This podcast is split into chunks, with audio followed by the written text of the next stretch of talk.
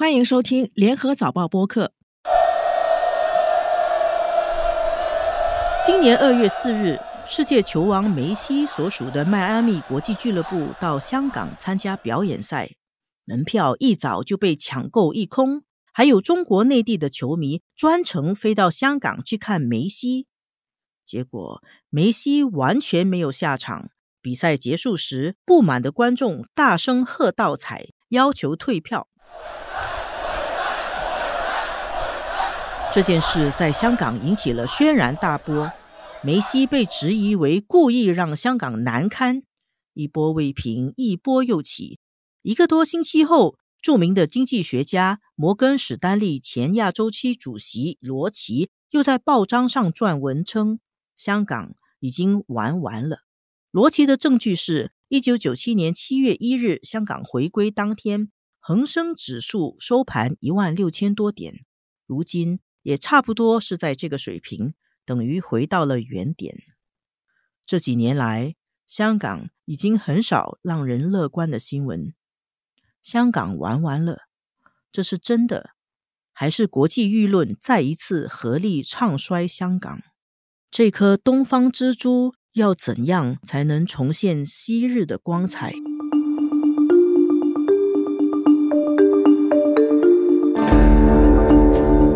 观天下，监测中国心跳。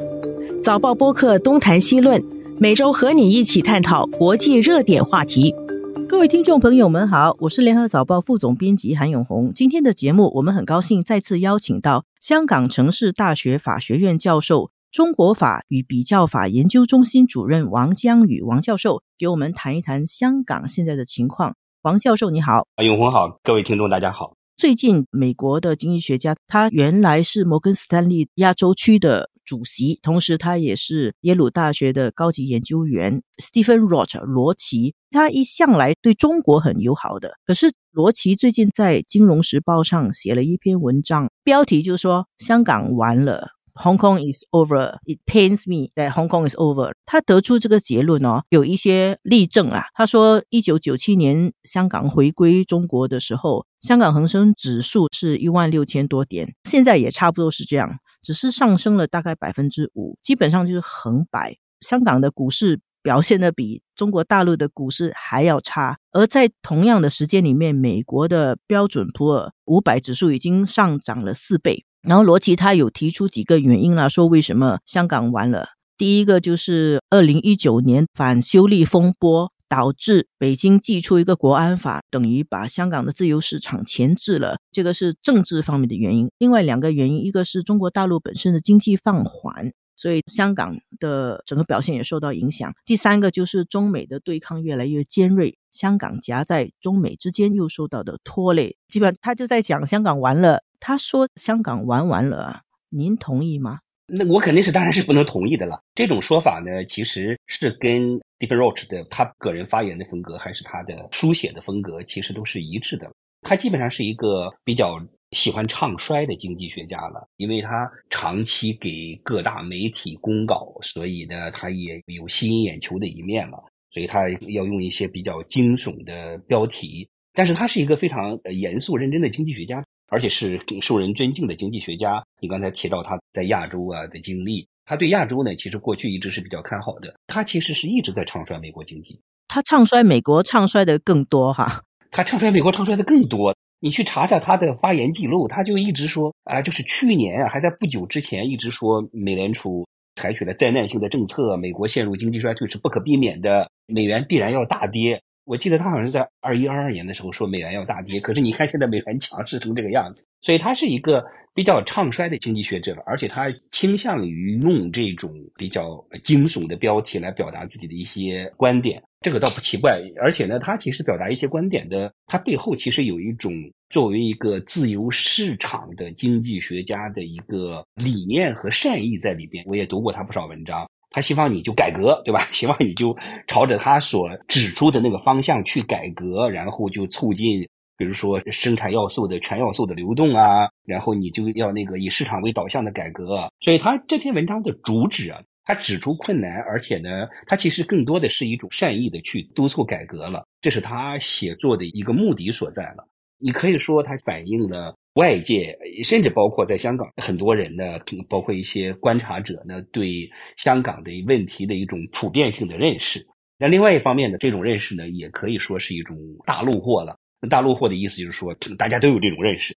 某种程度上，呃，揭示出它有一定的道理，但是呢，它其实也是经不起特别这种精细的分析、特别认真的分析。英文所谓的这个 nuanced analysis，他讲的这些东西呢，其实都要进行比较具体的分析的。比如说，他这个文章呢，他其实主要的着眼点是股市啦，因为他是一个投资银行家嘛。那么，投资银行家一辈子都是在和股市纠缠，所以他就几乎是一边倒看的是股市的表现。可是，在中国大陆和香港，其实股市和经济的关联度其实不是很高的。香港它这个股市其实它反映的是一种国际资金的融资，比如说香港大多数资金其实不是为香港所用的，它其实是以前请大家到香港来上市，像国内的好多企业到香港来上市，然后呢国际资金过来购买金融产品啊，购买股票啊，它这些资金其实是和本地的经济并没有那么的密切的联系的。那这个股市目前它其实更多的反映的是香港面临的外在环环境的这样一种困难，而不是香港经济本身的困难。当然，我不是说这个无关紧要，这个我还要具体要谈到。你不能够单凭股市来判断经济的发展，我想这是他的文章的偏颇之处了。但是我们绝对必须承认，香港目前是应该说是一九九七年以来就它的经济发展而言是最困难的时期，它确确实实是面临着前所未有的巨大的挑战。那么本地的经验和智慧呀，然后那一套知识其实已经不足以应付了。它现在有两个巨大的挑战，一个挑战是它的外在环境。香港传统上是一个国际金融中心、国际经济中心，这是没有错的。而且香港本身的硬件、软件还是世界一流的。但是呢，重点是“国际”两个字，因为香港以前呢，在国际经济体系中，它的战略位置啊，就是具有高度的战略性，它就是一个所谓的这种 strategic location 啊，在东方和西方之间。被中国认为是一个对外的一个窗口，全世界其他地方，包括美西方呀，也认为是亚洲的是一个资本主义的，是一个自由主义经济发展的一个标杆。可以说，它长期以来几十年来都是一个东西方的宠儿，它跟东西方都有着极其密切的联系，尤其是在经济的性质上，它是属于西方世界的一部分。但是现在它面临的最大的困难就是中美之间的这种地缘政治啊，香港已经被美国视作眼中钉了。所以，他目前面临的最大的困难还是中美的这个竞争所引起的。而且，美国呢，他以前呢认为香港是一个资本主义在亚洲的桥头堡了，是这个中西方之间沟通的桥梁了。但是呢，他现在认为香港是一中国的净资产，对吧？他给中国帮助太大了，所以呢，美国就是有一点恶狠狠的要毁掉香港的这个意思了。像 Roach 提出的那些都是正确的，比如说美国希望割裂香港和西方的关系啦。然后呢，一个又一个的议案去打击香港的经济，打击香港的官员呢？这个是香港目前面临的最大的一个问题。因为美国这样做的话呢，那很多企业担心美国的制裁，也担心触怒美国的决策者，所以呢，就有意的跟香港保持一定的距离。那另外一个呢，是现在香港的确确实实是有一定的问题的，就说我们必须承认，香港目前的这个经济它有一种巨大的不确定性。但是这种巨大的不确定性呢，它是一个危，但是呢，它也有可能有机，比如说。因为中国的这个经济呢再放慢，它也有一定的速度的，而且它的体量也是非常大的，它是美国前所未有的一个对手。你说美国要把中国打倒，那也是不可能的。那中国本土呢，其实它在一些新的产业方面呢发展也是很好的。所以呢，中美如果真的要你死我活的话呢，那会两败俱伤。所以呢，外在环境的这个不确定性呢，就是看中美之间能不能达成一个妥协。这个妥协呢，就给香港一个空间。另外一个，我讲到香港面临的威胁呢，就是中国经济。那中国经济呢，这几年呢，是因为有它的特殊原因的。我觉得长远来看的，中国的经济还是很光明、很向好的。所以说，面临的第二方面的巨大的威胁，也有可能转化为机遇。要说香港现在的经济就已经完了，这个确实是呃为时太早。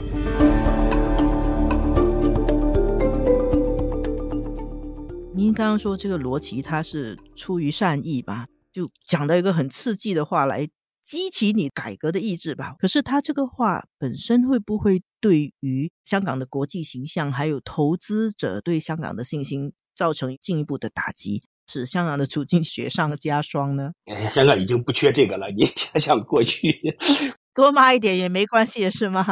对，多骂一点没有关系。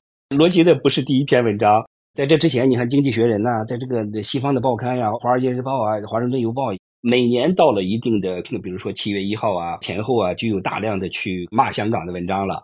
只不过那些文章呢是属于记者报道，他的作者不像罗琦这么有名啊，所以这个在亚洲才引起普遍的注意。所以呢，不在乎多这一篇了。而且呢，认真的投资者呢，他会仔细去研判。当时他这个出来，我就看了，熟悉逻辑文风的，你就知道他是什么意思了。他最后也确实提出了你要怎么样改革啊，对不对？就是你们必须改革呀，必须采取措施呀，然后北京要采取经济措施。他一直是主张中国经济全要素改革的，而且我也非常欣赏他的这个建议。比如说，他提出中国经济说你要刺激消费啊，你要经济要活起来，所谓的全要素改革，比如说是医疗啊，对不对？然后呢，福利待遇呀，还有教育啊，你只要把这些提升了以后呢，人民放心，居民放心，他就敢于消费了。他这个建议其实是非常好的，非常正确的建议啊。我不认为他是为了抹黑香港的形象，而且我也不认为他这篇文章能够抹黑。就抹黑而这方面而言，香港也不差这一篇。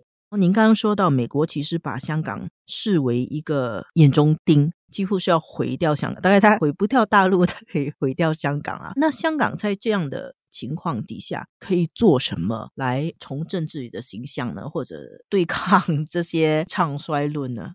你要是从香港本地的官员呀、商界人士呀、各界名流的，你要问他们，他们会觉得已经做的很多啦，对不对？他们也很努力啦。你看任 Roach 这个文章一出来，香港的各界人物就出来反驳啊，有些跟他也是老朋友啊，对吧？石美伦啊，给 Roach 也是老朋友啊、老同事啊，所以他们觉得他们自己也做的很多了。这里面有两个问题，一个问题呢是。他们能做的不多，尤其是疫情之后呢，港府呢为了提振香港的形象呢，已经是在他的能力和认识的范围之内竭尽全力了，举办这个会那个会，这里访问那里走走看看，然后刚刚不还有一个金融大会吗？他就是按照疫情之前的那种老方法，他比以前更努力了。其实说实话，香港以前是很幸运的，香港它有一个战略的位置，它只要坐等，人家就愿意来。那现在呢，有这个问题，他觉得看我一年已经走访了多少个地方，我已经很努力了。香港自己也在很努力了，但是呢，中美的地缘政治竞争的这种大环境，不是他的努力能够解决的。比如说，美国对香港的这种恶意了，然后呢，一个又一个的法案出来，就是希望能够切断香港和西方世界之间的联系，毁掉香港作为一个国际金融中心的地位了。所以，美国的打压应该是最主要的。但是，香港呢，现在他的官员也。在很大程度上，他也认识到这一点，所以他在开拓就美国之外的其他西方国家，还有一些，比如说中东啦、一带一路啦，他也在试图开拓这些市场。然后这一点呢，香港其实和中国大陆的目前面对美国的打压制裁的采取的这个措施是合拍的。另外一个呢，问题就是说，香港的现在目前这些官员们，他们其实很难超出他原有的这个思维框架。新一届的立法会当选之后，也有一些有新锐思想的议员呢，也慢慢上来了。就是说，香港呢，靠原有的坐等机会，所谓的低级不干预主义，那基本上就是不干预，就是我就一个自由市场，然后等着你来。那个想法可能已经是过时了，因为以前呢，就像天上下金元宝嘛，你这个地方是收获最多的地方。那现在那金元宝的位置挪了，所以。他现在必须政府采取一些积极有为的措施啊，比如说采取一些产业政策啦，不既包括是香港域内的自己的一些区域，因为香港其实很多区域还没有开发。然后呢，香港的制造业几乎已经没有了。说实话，制造业没有这点跟新加坡形成了一个鲜明的对比。新加坡就非常聪明，新加坡的制造业占比一直是很高的，对吧？新加坡其实在它的发展过程中啊，它作为一个国际自贸港，假如执政者稍微懈怠的话。它很容易失去制造业的地位的，但是新加坡一直在努力啊，哪怕花钱呢，哪怕补贴呢，对吧？它采取一定的产业政策。香港的执政者呢，是应该学一学，采取一些产业政策，寻找一些发展的空间。如果说他做得好的话呢，其实空间还是很大的，包括对外的经济交往啊。所以，他原有的那种小政府啊，积极不干预呀，就是坐等机会来的这种思维框架，要超出这个思维框架，而且不能只是一个金融中心啊，应该有点产业政策哈。对呀，金融中心对经济的贡献 没有那么高的。金融中心是个名字，很好听，但是无论是对 GDP 的贡献了，还是对就业的贡献，它没有那么高的，对吧？没有那么高的，你不能只是一个金融中心呀。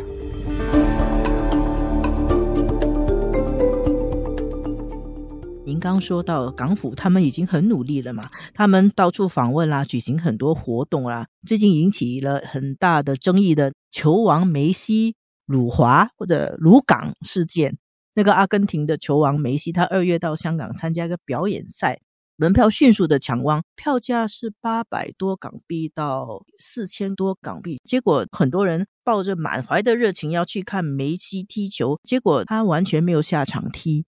最后那些球员去跟香港的官员还有香港特首李家超握手的时候，梅西他也不要握，他一个人偷偷的溜走。哎，这个做的有点过，我自己觉得。后来梅西解释说他受伤啊，所以他不能踢。可是你又发现他三天后在日本参加表演赛，还踢还射门，所以些人就认为梅西这是故意要让香港难堪，还有说是有外部的势力介入。接着我们就看到梅西在中国的官媒上好像被封杀了，有他的广告 撤下来了，有些节目有他的形象的也撤下来。我想请问一下王老师，你怎么看这件事情？首先，香港的人都很关注这个梅西事件嘛，在那几天关注度当然是很大的了，因为它毕竟是香港的一件体育盛事嘛。而且香港本地有很多球迷，也有很多梅西的球迷，而且不管是这个附庸风雅也罢，还是真心的喜欢也罢，附庸风雅也要去看一下。香港的很多政商界的名人呢，也都是球迷啦。你看去了很多明星嘛，对不对？达官贵人呀，政商名流啊，那个名演员啦，真的当做一个盛世。可是他们就被遭到了前所未有的一种羞辱吧，这是一回事。但是另外一个回事，很多普通人呐，包括很多中产阶级啊，要给孩子一个示范嘛。然后呢，那梅西的成长的过程也很励志嘛，所以就是花了很多钱，然后带着孩子去看，结果呢，肯定就很失望，真的就是很失望。所以梅西的这个表现呢，我倒没有看到本地的媒体对梅西的这种个人的攻击呀，他就是客观描述的比较多一些。您说的对了，好像主要是说他外部势力没有说梅西本人啊，梅西失信，他们都说球队，而没有攻击梅西本人哦。梅西本人倒不是说没有攻击，而是有一点我是认同的。我觉得这个事情，说实话，我从前到后观察这个事件，我个人觉得这个最大的问题呢，还是梅西本人。我觉得这是他的人品问题。我觉得他是一个严重缺乏教养、极度是不关心别人、不在乎别人的看法，所以他就是随性妄为的。这是一个教养和人品极差的一个球星。不管这个背后的原因到底是什么，对吧？不管是阴谋论的所谓的这个反华的。动机也罢，还是合同没有谈好也罢，给他分钱分的不够也罢，你没有理由在香港做出那种那么冷漠的行为去羞辱香港本地的球迷的。但是这个事情我也觉得不宜做过度政治化的解释，因为你这种政治化的解释的话，比如说，比如说他是有意的来抹黑香港啊，羞辱香港啊，说实话，香港也不多他这个一个羞辱。而且呢，你看外媒的报道呢，比如说《金融时报》啊，还有英国的一些报纸，以各种方式对梅西的这种批评的谴责的也不少，说你没有这个契约精神，你既然说好了来踢球，对不对？然后呢，你又摆出这一副臭脸，这个事情不管是主观上还是客观上，并没有损害香港的形象，香港反倒是一个受害者。这个所谓的过度的政治解读，说是要借助这个事情来羞辱香港，这并不是最有效的方式。我不了解梅西，他是不是有政治立场？比如说，他本身就是一个自由派，然后他就认为我不耻于与 李家超这种被制裁的人为伍，会有这种意思吗？我不是一个严格的球迷了，只是略知一二了。梅西呢，他是有一些政治立场的，当然并不是说他本人，比如说像马拉多纳那种对某些问题有非常明确的看法。他跟那个前任的阿根廷总统的关系搞得也很不好，对吧？他其实并没有显得特别忠诚于阿根廷。那我想他的考虑呢，可能也无非就是一个是他的个性，另外一个就是市场方面的考虑，所以这个也是有可能的。但是我觉得这个更多的是。对，有可能是他自己什么条件没有谈好，然后呢，什么事情触怒了他，所以他就摆架子。你假如说要来羞辱香港的话，我想梅西并不是一个有着复杂的政治头脑的人，他也设不了这么大的一个局了。他背后有什么团体呢？其实。那如果说真要想借助这个来羞辱香港的话，那是有很多方式的。过程中你能看出各种有意的设计的，其实也是没有的。所以我觉得这个事情就是政治上不宜过度解读。但是呢，梅西的这个事情展现出来这种比较任性的、比较散漫的、不尊重人的这种人品啊，确实是说实话是很让人讨厌的。那中国的官媒把他封杀了，你觉得中国方面的处理是适当的吗？是不是有一点过激呢？所谓的中国官方的做法呢，明确的只是我们看到一些星星点点的，说是他的那个在央视的这个广告啊。我听说他的广告有些还是在国内还是照播的、照放的。但是呢，他这个事情呢，确确实实最直接的问题呢，是他羞辱了球迷。官方对这个事情可能倒无所谓了，因为说实话，稍加理智的研判，你也不可能说这背后有什么政治在驱动了。美国真的政治上要毁坏香港的话，他只要一个又一个的制裁法案出来就行了。官方的可能很大程度上是对民意的一种回应了。球迷很多嘛，而且梅西表现的特别明显。他说他是对中国球迷，因为在那个不仅有香港的，也有很多大陆去的。听说也有很多从海外的，比如说在欧洲的、美国的，买了高价机票回去看他，所以应该说他确实是是对球迷的一种羞辱。看你当时社交媒体上真的一片骂声了，除了梅西的死忠的球迷出来洗地之外，都是一片骂声的。所以官方的这个很大程度上是对民意的一种回应了。因为假如央视啊不采取一些这种手段的话，那大家的矛头会转向央视，对吧？所以他其实也是为了对避险了，避免把球迷的怒火引向自身的。谢谢王老师，我听您的分析，不管是罗琦写的这篇文章，或者是梅西的事件，老实说也就是一个小风波。香港自己面对的国际环境，还有香港自己发展的问题，那还是一个任重道远要去解决的问题了。谢谢王教授今天给我们分析，还有祝您新年快乐，龙年吉祥。谢谢永红，也祝各位听众的龙年吉祥，身体健康，万事如意。谢谢各位听众收听我们制作的《东谈西论》这一期的导播是吴婉君，助导与剪辑王文义。《东台西论》每逢星期二更新，早报播客可以在联合早报以及各大播客平台收听，欢迎你点赞分享。